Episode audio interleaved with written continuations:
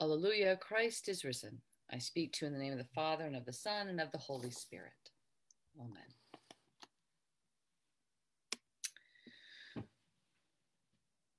We are living in a mingled time right now, in this moment, in the church and in our nation, in our city. We are in the joyful time of Eastertide, 50 days celebrating resurrection, the central tenet of our faith. And and we are in a sorrowful time this spring as the pandemic still unspools hope on the horizon, but anger and res- disagreement about how we are to behave now, masks or not, regathering or not. We are in a sorrowful time right now as the trial of Derek Chauvin continues as we relive the killing of George Floyd on tenterhooks as yet another Black man, Daunte Wright, was killed by a police officer in Minneapolis. As a young Latino boy, Adam Toledo was killed by a police officer in Chicago. We are in a sorrowful time right now as we mourn a mass shooting right here. Another young man, distraught, a threat to himself in the past, taking his pain out on innocence.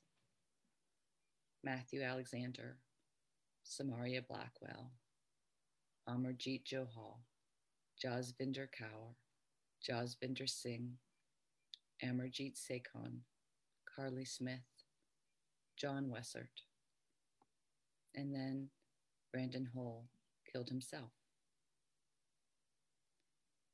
And we are left reeling, reeling in the wake of this violence, reeling that in April, this is the third mass shooting in our city in this short year. We are left reeling in sorrow, made deeper by a year of so much trauma and a growing lack of hope that things will ever change. Today, perhaps every day, we hold together joy and happiness, beautiful weather, the hope of our faith, the little treats of our lives, a special dinner, talking to a friend, a walk through Newfield's gardens. We hold those together alongside our sorrows, dismay at the direction of our world, a sense of helplessness around wearyingly persistent problems, racism and gun violence, environmental devastation, along with the sadnesses of our own lives, the loneliness of this year, those who have died, those whom we love but see no longer and the usual disappointments and hurts, the slings and arrows of daily life. This seems to be our lot in life joy and sorrow mingled. That seems to be the scene in Luke's gospel today as he provides another scene of re- resurrection hard on the heels of the story of the road to Emmaus when Jesus appears to two disciples walking away from Jerusalem, he unfolds the scriptures that point to the Messiah. Then he breaks bread with them, which is when their eyes are opened. It's when they realize that it's the resurrected Jesus with them. And they rush back to Jerusalem to tell the 11 who are still grieving and sorrowful that evening, three days after the crucifixion.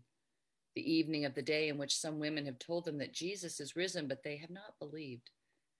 And then, right there, in the midst of more confusion, Jesus arrives offering them peace, shalom. And they are startled and terrified, for they thought they were seeing a ghost. Their sorrow and confusion are turned to terror, terror for who wants a ghost to appear? The only reason ghosts return is because they have something left undone a grievance, perhaps, maybe even seeking revenge. And the disciples have reason to be anxious in the face of Jesus' return. After all, they deserted him. Some may have even gone along with the crowd. At the very least, they did nothing to help him, nothing to stop the violence. His return is not necessarily immediately seen as good news. But then Jesus shows his wounds to them. He's no ghost, no mere see through ectoplasm, but somehow flesh and blood still wounded. And then he asked them for something to eat. And what could be dearer than that? What could show more that he comes in love and relationship than wanting to eat with them?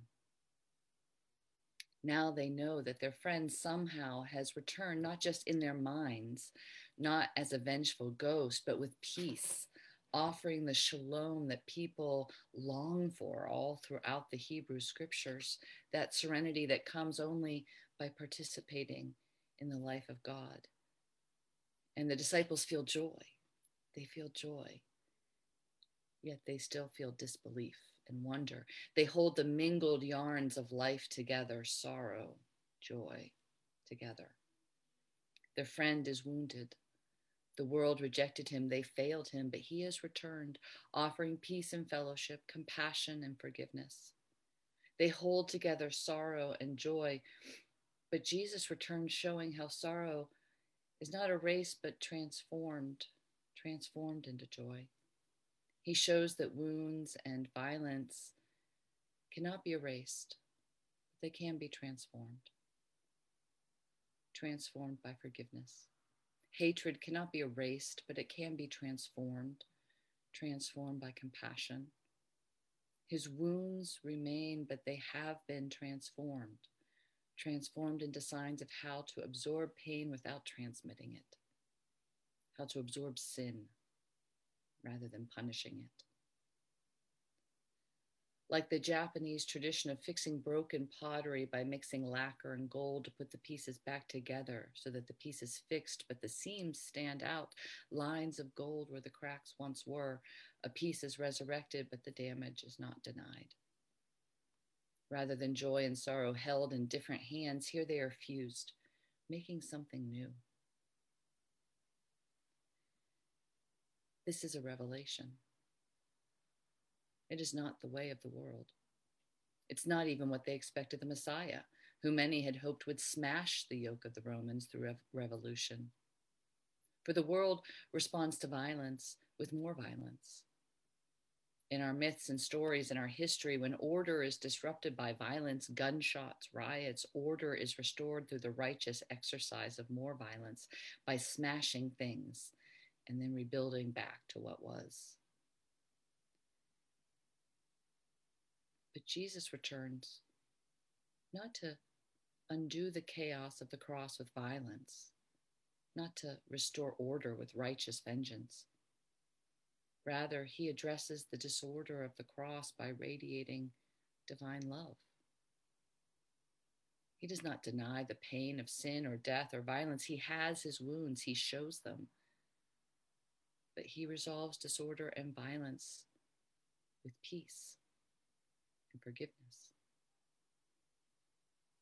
Wounds and forgiveness, fear and reconciliation, death and resurrection. A delicate china bowl smashed, resurrected with gold seams. He suffers still, yet loves the more what he taught and lived in his life, right unto the cross, Jesus now shows as he stretches forth his wounded hands in love. This is how Jesus takes away death and sin. Any other way merely pauses the anger, the violence, the conflicts. When we try to rid ourselves of pain or crush sorrow, we find it arises again. There is another way, a way that holds sorrow and joy together that doesn't deny the pain but transforms it. Jesus' life, death, and resurrection offer that way. Jesus took on the fire of our hatreds and sins, our angers and our violence, and drenched them in the forgiving waters of the cross.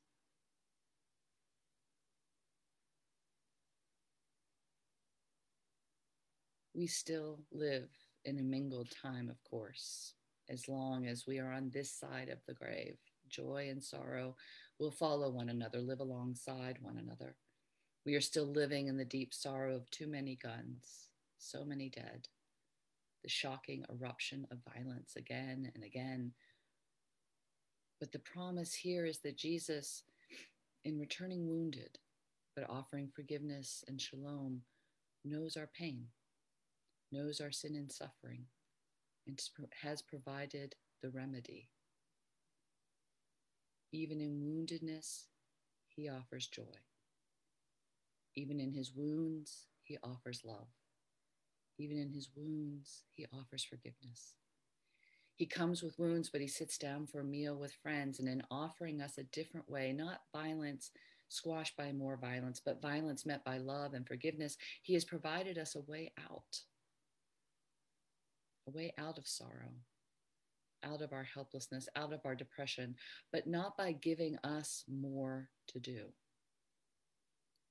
No, He's created a way out of our own sinfulness, our own petty devices for facing down the sorrow of this world by creating something new and transformed, cracked and golden and beautiful.